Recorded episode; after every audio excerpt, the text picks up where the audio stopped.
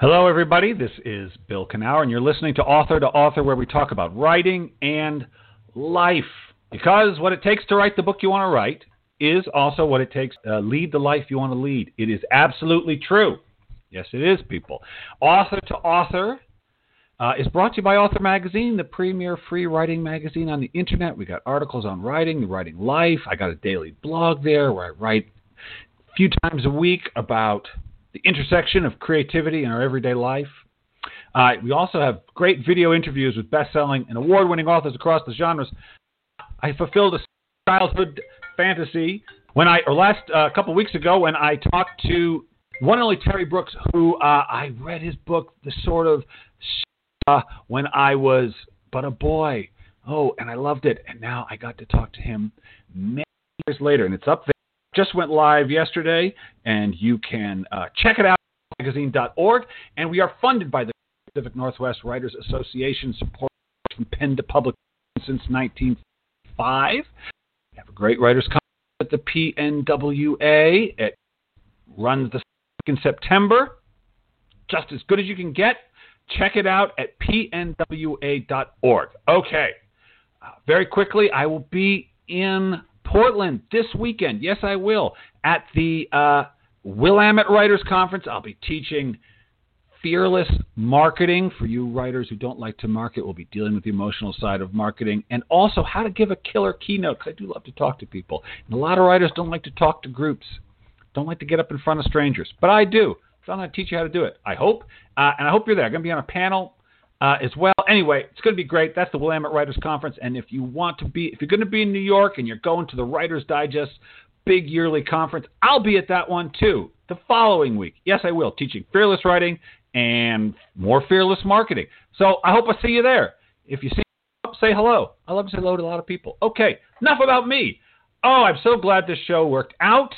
Uh, Katherine Jegede, uh, if you don't know her, if you live in Britain, you might know her. Uh, she is uh, a British television presenter and an author with a background in science. She was first introduced to metaphysics uh, as a teenager by her mother, a former yoga teacher and education specialist. She developed a penetrating and enduring fondness for the self empowering teachings of Neville Goddard and uh, remains just as steadfastly devoted to uh, spreading his message today. She has been published in the internationally acclaimed science journal Nature. I'm sure you're familiar with that. And she has also presented two science series aimed at young adults in the UK, earning a BAFTA nomination. But we are going to be talking about her new book. Good one. Yes, it is. Infinite Possibilities How to Use the Ideas of Neville Goddard to Create the Life You Want. Ah, Katherine, how you doing? I'm great. Thank you, Bill. Great to be with you. You know, so before every show, I say, I lead in, you know, author to author about how what it takes to write the book you want to write is what it, how is what it takes to lead the life you want to lead, which I think is particularly applicable to today's conversation. Because of course to write the book you want to write you got to use your imagination. And uh, the work of neville goddard has a lot to do with saying imagination harnessing your imagination is kind of what it's all about yeah? How you create Absolutely. that life that you want yeah so let's let's uh, let's back up a little bit. You have a very interesting story uh, about sort of how you came to um, the ideas of Neville Goddard. Well, actually, let's back. Let's for those folks who don't know, never heard of Neville Goddard. Maybe tell us just a little bit about the guy himself. He was in the he was a U.S. writer, wasn't he? Yes, he's actually English by heritage, uh, but ah, he was ah, born okay. in the island of he was born in, in Barbados or on the island of Barbados in 1905, and his family they weren't the traditional wealthy colonial Europeans that had gone to settle in the Caribbean. They were a family of very modest means, and they were very beloved in the island, and went on to become a family of prominence. But when Neville was a teenager, he left the island and travelled to New York because he wanted to become an actor and right, um, some right. sort of stage presence. So he was a, a very he was a pioneering had a pioneering spirit, if you like. Yeah. Um, he had some success, but it, it didn't really turn into the career he had hoped for. And later on, as a younger younger man, he had a, a job working as an elevator assistant or something like that at a Macy's, and you know, five dollars a week, that kind of thing. Yeah. And yeah. he went on to meet this mysterious figure called Abdullah. Now there is some sort of argument about who Abdullah really was, but that's not the point. Neville describes Right. meeting this Ethiopian rabbi who taught him Kabbalah and occult mysticism and all of that, and taught him how to interpret the Bible. And he studied with this man for five years, and his ministry that he went on to become known for was birth. Now, Neville, you know, ascribes his understanding of, of the law of imagination and the way it works to Abdullah's teachings, but it's important to know that his ministry itself was based purely on his own experience and things that happened to Right. him as a result of his sort of techniques of meditation and prayer and all of that. He was an incredible person. Right, and it's you know, and for those listeners who aren't familiar with him, in many ways, um, at that time there was a huge movement in the U.S. in particular, I think, around what's called New Thought. There was all there's a lot of what amounts to basically self-help books being written around the turn of the century. It was really really an interesting time for people thinking differently metaphysically about life. But his writing's very interesting. They remind me a lot of what has been now called things like law of attraction um, and a lot of the works of, say, Abraham Hicks and these sorts of folks that's happening now. But this predates it by almost a hundred years, practically. Well, maybe a little less than that. But uh, but would you say there's some connection between the way he works with thought and I don't know if you're familiar with law of attraction stuff and, and, and that teaching? Yeah, very familiar with the law of attraction. I think um, the law of attraction is the sort of the, the young, pretty cousin of Neville's teachings. Um, I think what what's uh, really interesting about Neville, you, you made a really good point. He he came about at a time where America had gone through the depression, and people were just losing their minds and their lives in, in terrible Yeah. numbers, and people had had to turn their back on on religion. When I say had to, they were desperate. They really needed a solution, and so all of these speakers that came up seemed to be offering something that inspired them and was really galvanizing the American public in a way that was absolutely necessary at the time. Yeah. I think the difference between Neville's work and people who people like Emmett Fox and other prominent speakers at the time was that Neville wasn't just talking about making the world a better place or how to get some money where there was no money around. He was talking about the fact that this Great Depression was actually a very necessary event.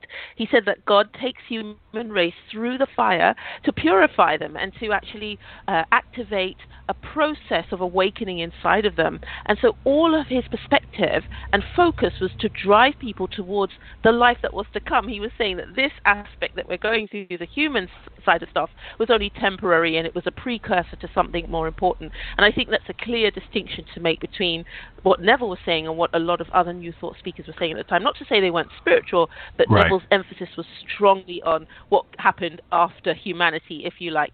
And I think the law of attraction that, that the the thing there it's about sort of how to acquire goodies, right? But Neville's talking about Yeah. how to reposition yourself reposition yourself as the source creator of your own experience.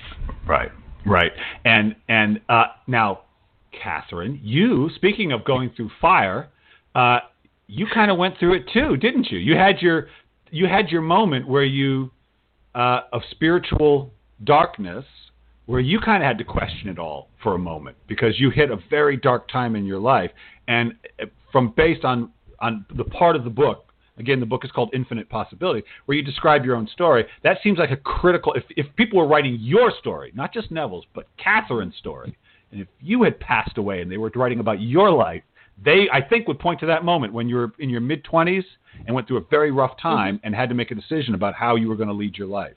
Is that true Yes, absolutely. Um, it was one of those things where um, I felt I had been using Neville's philosophy for a long time, or living by this philosophy for a long time, and it had become the framework of my existence, if you like. I'd, I'd given up traditional religion, and this was my new system of belief. And it wasn't just something I believed; it was something I lived by, as I said. And so, Right. for me to suddenly go through one of the worst things that a person can go through, I suddenly felt, oh my God, I really don't know what I'm doing, and that's terrifying to me. And so the choice I was faced with was walk away and, and turn your back on it, or give it another go.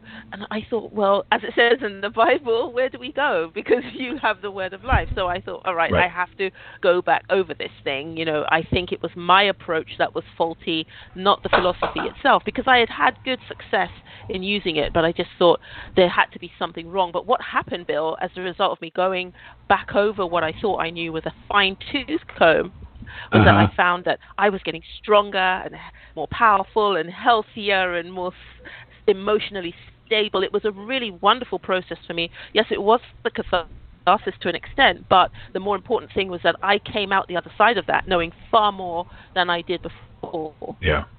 Yeah. You know, I've interviewed, I interview all kinds of writers, memoirists, novelists, poets, but I also like to interview spiritual teachers for, that's the only word I have really because it's all variety. And almost everyone goes through what I call the, a death moment. It seems like that they come out of where they, they hit an absolute rock bottom. And it's from that that they're, their teaching and their understanding is born. And I think you're no different. I think you're no different. And I think that's and I it's always very moving to me.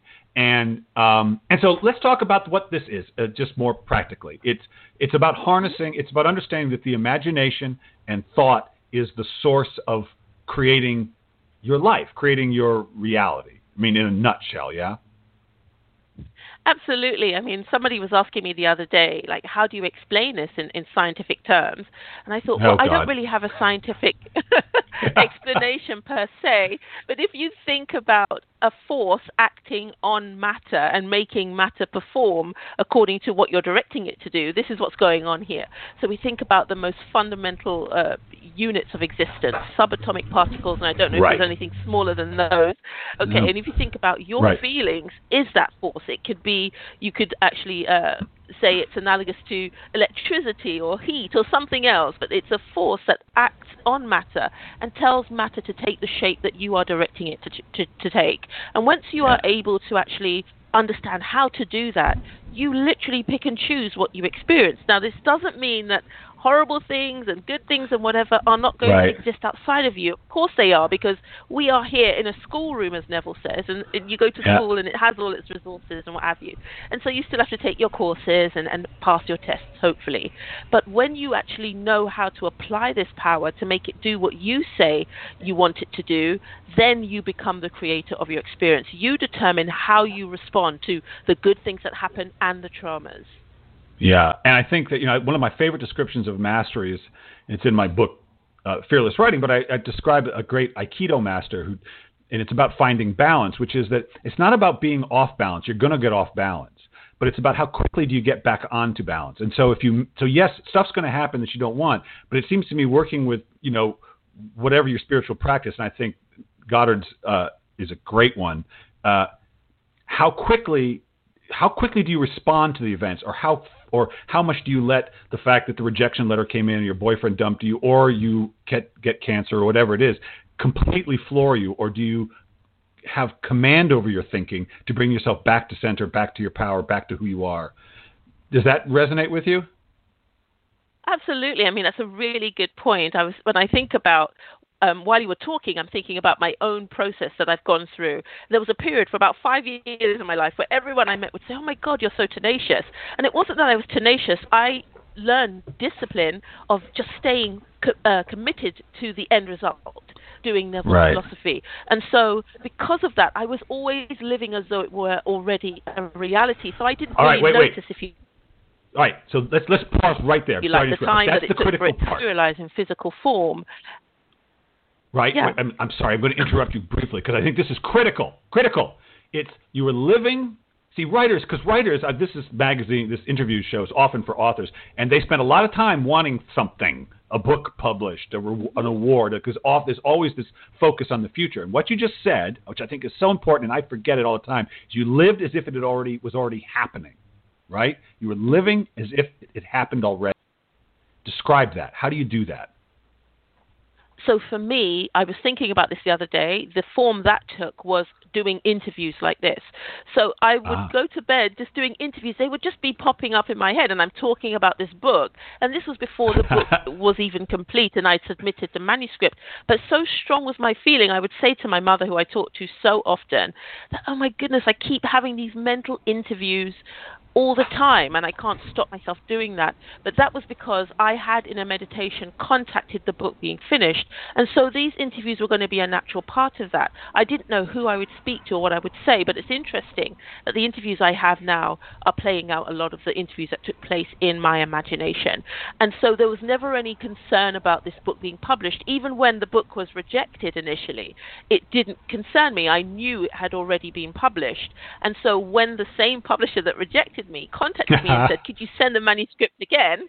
I was like, Sure. And it was like, Oh, I get the email and, Oh, we're offering you a deal and blah, blah, blah. And I was like, Okay, cool. And they were like, Oh, aren't you excited? I thought, Really? Because I got my excitement back then when I knew this had happened. So that's the way it is for me. I was saying to someone today, because people write to me a lot on, on social media and what can I do? And I said, You actually, you're trying to make this thing happen. This is not about willpower all right. things already exist. We just come in contact with them. They might not be physical yet, but they already exist.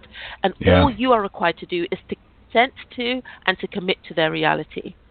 Yeah, I love that. You know, so I relate everything to writing often, and I think I've got the scientific proof that this works. Would you like to hear it, Katherine?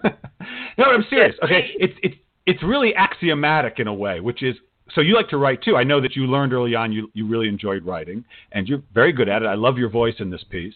Um, but so if you're if I sit down to write, I have a blank page, right? I have to I literally have to create the reality because the page is blank, and the reality is words in this case. Well, if I want to write about, I've been writing a piece recently about how I met my wife. If I want to write about falling in love with her, I can't simultaneously think about being afraid of this guy across the street from me. I can't think about war. I can't think about drugs. I have to think about falling in love with her for me to get thoughts to create the reality of the story about falling in love with her. I have to think about the thing about in order to write about the thing. If I think about the opposite thing, I don't get thoughts in order to write about. If you want to write about nature, you can't think about cartoons. You can't think about music. You have to think about the thing you're trying to write. And I don't think life is you can't sit around saying I want peace and think about war all day. It just won't work. Does that Absolutely. make sense? Is that proof? Absolutely. yeah, that is good enough for me. All right, but good. Bill, I just want to mention that is the, the, the crux of this whole process. Neville talks about something called attachment, and I think it's become something quite complicated in people's minds, but it's just that. You have to let go of thing A so that you can connect with thing B, and it's as Yeah. simple as that. Yeah, no, it is. It, it, it reminds me though. There's a there's a nice teacher, there's a teacher named um, Michael Neill. He's a local. He's a an American uh, life coach and and teacher of something called the Three Principles. And he talks about letting go. He says it's really funny. He said if you are holding a pen in your hand, you wouldn't say how do I let go of the pen.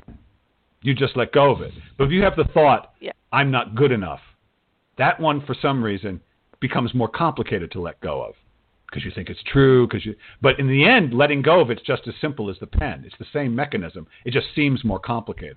Because i'm sure you had to let go of some mm-hmm. stuff didn't you? You must have had to let go of a few thoughts that maybe you kind of clung to. Yeah like what? So give me an example. What's one that Katherine had to let go of?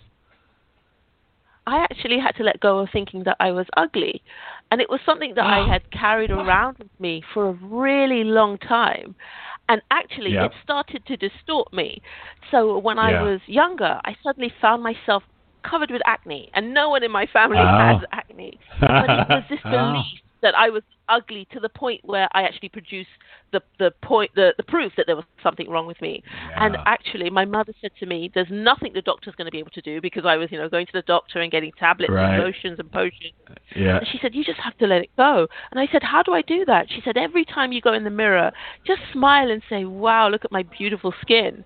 And I did that for about two years. I couldn't believe it. Now, no one believes my age. No one believes my skin. they don't believe I don't wear makeup. But it was absolutely true. It was incredible. Wow. But that was something I had to let go of because it was shutting me down. And I, I'm not entirely sure where it came from, but I connected with it and I carried it around for a long time.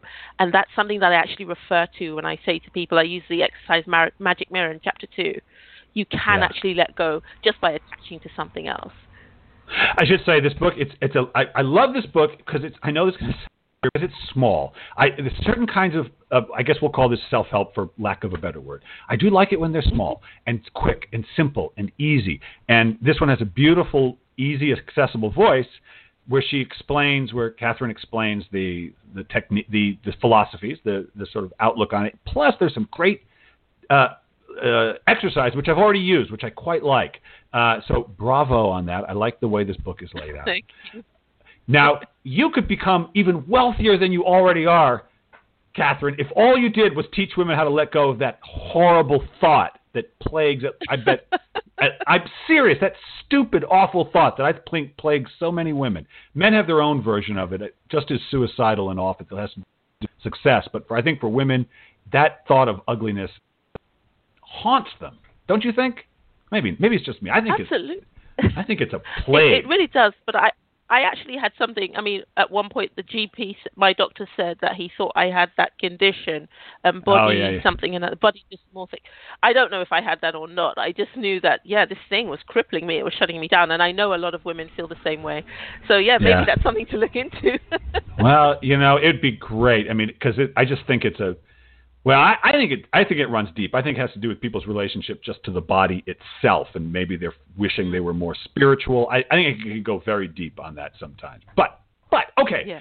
So, so uh, you've been working with this, and pe- and do you do you work with in people? Do like do you give workshops on this? Do you teach it? Because I know you have your your career, your sort of public career, but do you also teach it as much as you can to people? I mean I don't. I just realised that this sort of six, seven weeks that this book's launched and, and I get asked that such a lot. Um, are you doing lectures and all of this? And I'm saying, okay, I have to think about this now because um, I'm trying to get through emails. I've been overwhelmed with messages about people asking me to explain things or to help them with things. I had no idea that it was going to have this impact. So I'm actually just right now, Bill, trying to Wait a answer all minute. the Wait. messages. Oh, this is hilarious. Okay, so just to be clear, because this is, you know, the publishing world, there's all kinds of crap that floats around the publishing world. And one of them is you can't publish the kind of book you just published without some massive platform. Uh, in other words, you know, you've got 10,000 dedicated Facebook followers who can't wait for your latest bit of wisdom about Neville Goddard. But you're saying, no, you didn't have any of that. You just have a really good book. I had nobody. I think at the Oh, time I got my book deal, I had like 17 Twitter followers or something. Oh, and Jesus just a handful Christ. of friends. All right. So, but you knew Mitch Horowitz. Did you know Mitch Horowitz? Because Um, Mitch, yeah, I Mitch mean, is I nuts was a- for Neville Goddard. yeah, I mean, I was a huge fan of his work, and that's the thing that attracted me to him. And so, um, when Ah. he actually acquired the book, it was it was fascinating. But I said, "Am I not supposed to like have this huge social media Yeah. following or some sort of evidence that I have an audience?" And I think I don't know if that played into it. He just loved it. He really loved the book. When I first showed it to him, it wasn't ready. Other publishers said no. It wasn't that I Right. it around. It was kind of Mitch was saying, "Okay, try this person, try that person," because you know what, Penguin are not going to go for this. Um, Right. But I was not. Ex- well, I, I wouldn't say I wasn't expecting it. I would say I was quietly confident that this book would get published, whether I was completely anonymous or not. But okay, I love it. I love that because oh god. And so, what convinced him? I'm just curious. I mean, I know what convinced him. It was the the principle of Neville Goddard. It just was in in action. But what did he tell you had changed? That he said. Uh, we've thought about it, and we decided we don't care that you have a, we don't have a platform. What switched in their mind? Do you know? he said once to me that I was the greatest evolutionary in the world, and that um, I was bringing this work back to life, and it's going to have a massive impact on people's lives. Um, I I try not to think about that because I feel if I start to think about that, I'll interfere with that process and I'll Right, shut it right. down because where I'm sitting, I'm saying, okay, how am I going to do that? That's not Yeah, yeah, possible, yeah. and I have to stay committed to the fact that if that is what I'm supposed to do, then it's already happened, and that's how I live. That's how I do everything. you know, So, um, I had a Hindu Swami tell me seven years ago, before I was ever talking to anyone about anything. I was I got on a rant talking about creativity and spirituality. He said, "People are going to pay a lot of money to hear you teach," and I thought, "How did you tell me how?" And I feel like he was right, and I kind of feel the same way. Like, but I got to not think about it. or I'm just going to muck it up. You know, I'll just Mhm. get between me and that thing happen. I felt he was absolutely right. I know it sounds vain, but I felt he's right. I think people would. But I was like, how do you get that to happen? You kind of just got to get out of the way, don't you? Absolutely, and I- and this is one of the things that it took me a long time. So I don't pretend it's easy to do straight Yeah. away, but you learn to discipline yourself to just accept that things are true and that what we call desires or wishes or wants are actually awarenesses of things that have become available to us.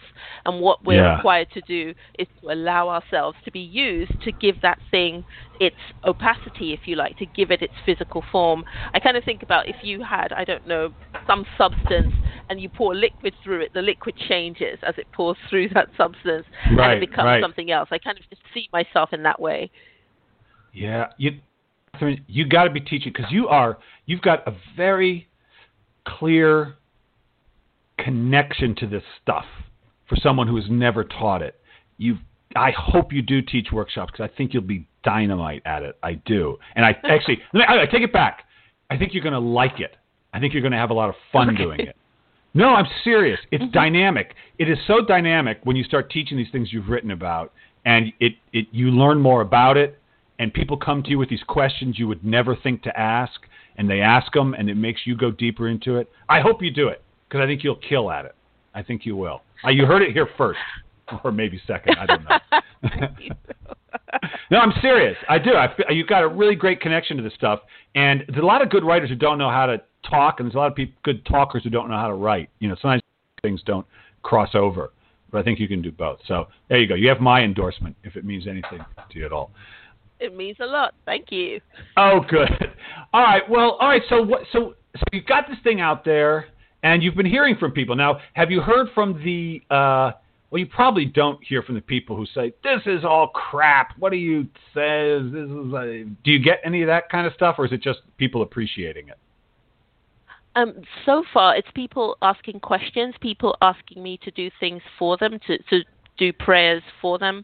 Um, I haven't had anyone being Really? critical, but I've yeah, but I've had people saying that they're really scared to trust it and really scared to believe. so what I do with sure. those people, I say before I jump in and help you in any way, what you need to understand is that you have to reach the point where you believe this is possible for you.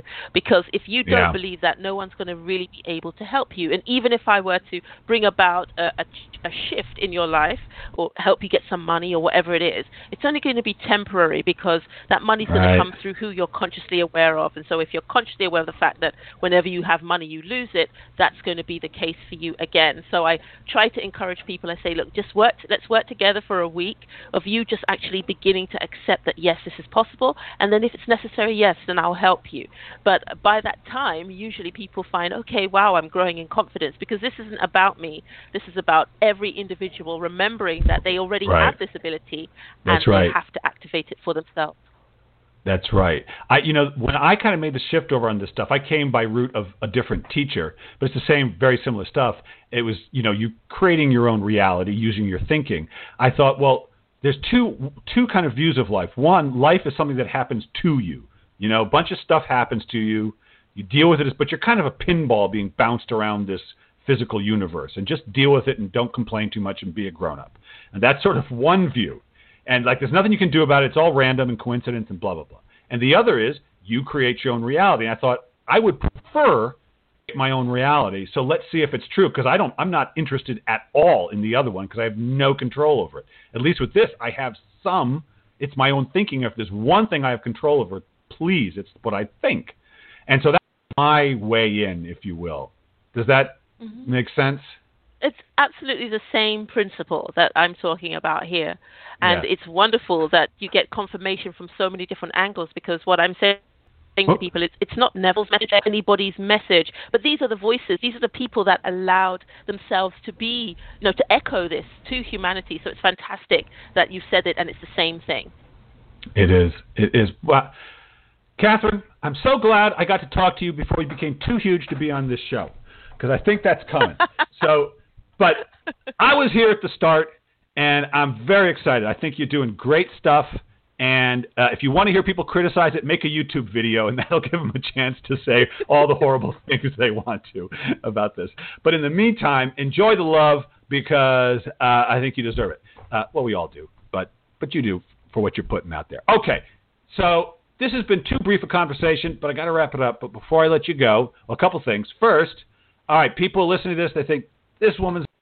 I want to. What do they do? Where do they go to learn more about? Because you don't have a website. You don't even have a website. I had to get the information don't. about you from Penguin. For God's sakes, woman, are you going to make a website?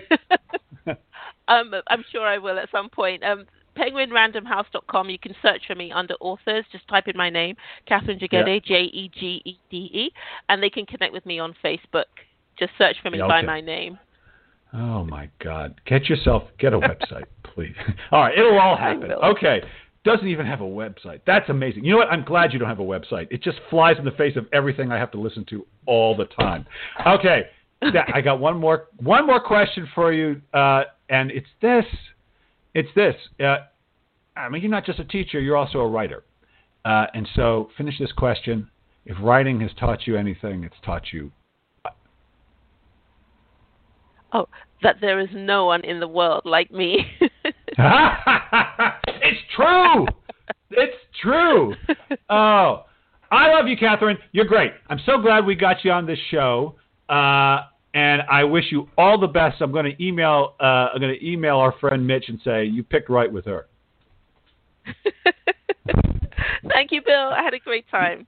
I had a great time too. Take it easy. Take it easy. Okay, bye bye. But yes, people, there is no one like you. It's true. No one's ever lived what you lived, said what you said, thought what you thought, kissed you, kissed, lost you, lost. It's never happened. It's never happened. No, it hasn't. So you got to tell your story. Okay, I will be back next week. Yes, I will talking to somebody. Who will I be talking to? Dan Fes- Fesperman. Yes, he's ooh, he's a good suspense writer. Very interesting. Until then, ah, go do something you love.